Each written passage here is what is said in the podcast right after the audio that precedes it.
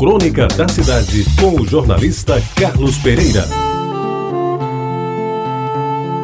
Amigos ouvintes da Retabajara, aos 40 anos, isso já faz muito tempo, eu já era quase tudo no mundo: engenheiro, jornalista, administrador, marido e pai. Tinha obtido a experiência dos mais velhos e me considerava entre os mais jovens. Tinha perspicácia dos inteligentes e não tinha preguiça dos indolentes. Ao contrário, de alguns outros que reclamavam da sorte, buscava incessantemente o sucesso como prêmio pelo esforço de uma vida dedicada ao trabalho. Aos 40 anos, agora posso confessar, sem maiores dotes físicos, até que era cortejado pelas mulheres. Algumas delas frequentaram minha imaginação, outras dividiram uma cama comigo. E delas hoje guardo belas recordações, sem a preocupação de enumerá-las ou lembrar-lhes os seus sobrenomes. Aos 40 anos, o trabalho diário, entrando pela noite, inclusive com contato direto com alunos da universidade, me fascinava e não me cansava. Dois expedientes em órgãos públicos, por sorte talvez, na direção deles, e mais um na sala de aula. Dormia bem e ainda tinha tempo para viajar nas férias e nos longos feriados, geralmente na direção de um carro usado, mas sempre em boas condições de utilização. Amigos ouvintes, aos 40 anos eu começava a ter os primeiros cabelos brancos e disso nem me apercebia. Era era preciso que alguém me advertisse. E eu respondia que os responsáveis eram os dois estádios de futebol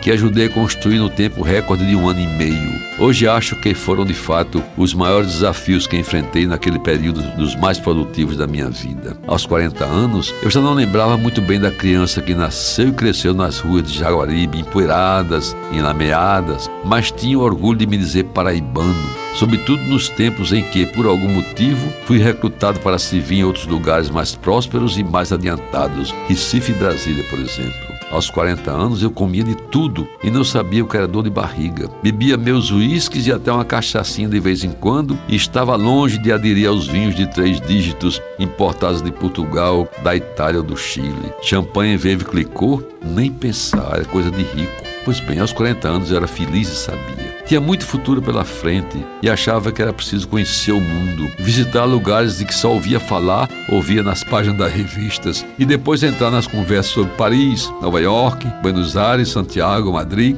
Barcelona, Londres, sabendo do que estava falando e em que terreno estava pisando. Aos 40 anos, na verdade, eu estava na melhor fase da vida. Acredito que entre os 40 e 50 anos o homem se mostra por inteiro e se torna muito mais produtivo, é mais competente é mais competente, tem mais vitalidade, tem menos medo e vende otimismo. Está se aprontando para ganhar um milhão, como dizem os americanos. Foi muito bom viver aos 40 anos. Quem estiver nessa idade, que saiba aproveitar o que é de melhor nos oferece a vida.